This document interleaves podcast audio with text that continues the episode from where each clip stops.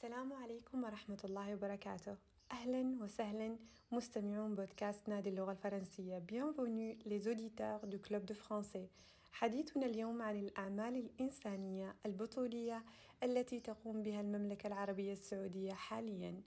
فقد وجه خادم الحرمين الشريفين الملك سلمان بن عبد العزيز آل سعود حفظه الله وصاحب السمو الملكي الأمير محمد بن سلمان بن عبد العزيز آل سعود ولي العهد رئيس مجلس الوزراء قبل عدة أيام مركز الملك سلمان للإغاثة والأعمال الإنسانية بتسيير جسر جوي وتقديم مساعدات صحية وإيوائية وغذائية ولوجستية لتخفيف آثار الزلزال على الشعبين السوري والتركي وتنظيم حملة شعبية عبر منصة ساهم لمساعدة ضحايا الزلزال في سوريا وتركيا. نعم هذه الجهود الجبارة في مساعدة الدول المتضررة من الزلزال ليست بغريبة على مملكة الإنسانية حيث قدمت حتى الآن ثمان طائرات إغاثية وتبرعات شعبية سعودية بلغت حتى اللحظة 325 مليون وقد تجاوز عدد المتطوعين من أبناء وبنات الوطن 40 ألف فرد من جميع الأعمار وكافة التخصصات.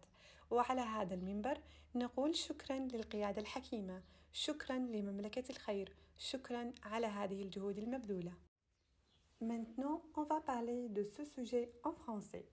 Nous allons parler aujourd'hui des actions humanitaires que le Royaume d'Arabie saoudite mène en ce moment.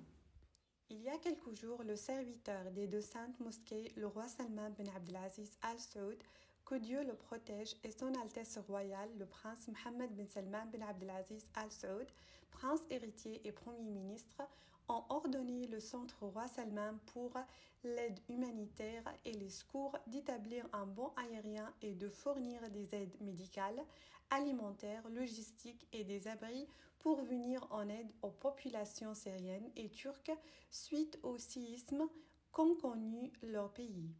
Une compagnie populaire à travers la plateforme Sahem a été également lancée pour aider les victimes de tremblements de terre.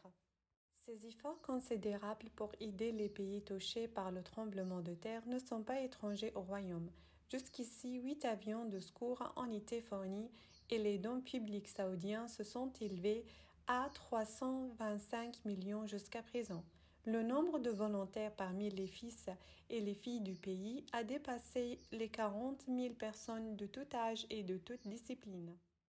وفي الختام نقول لكم بارك الله فيكم على هذه الجهود انتظرونا في حلقة قادمة بإذن الله كانت معكم سامية بنت سمال العتيبي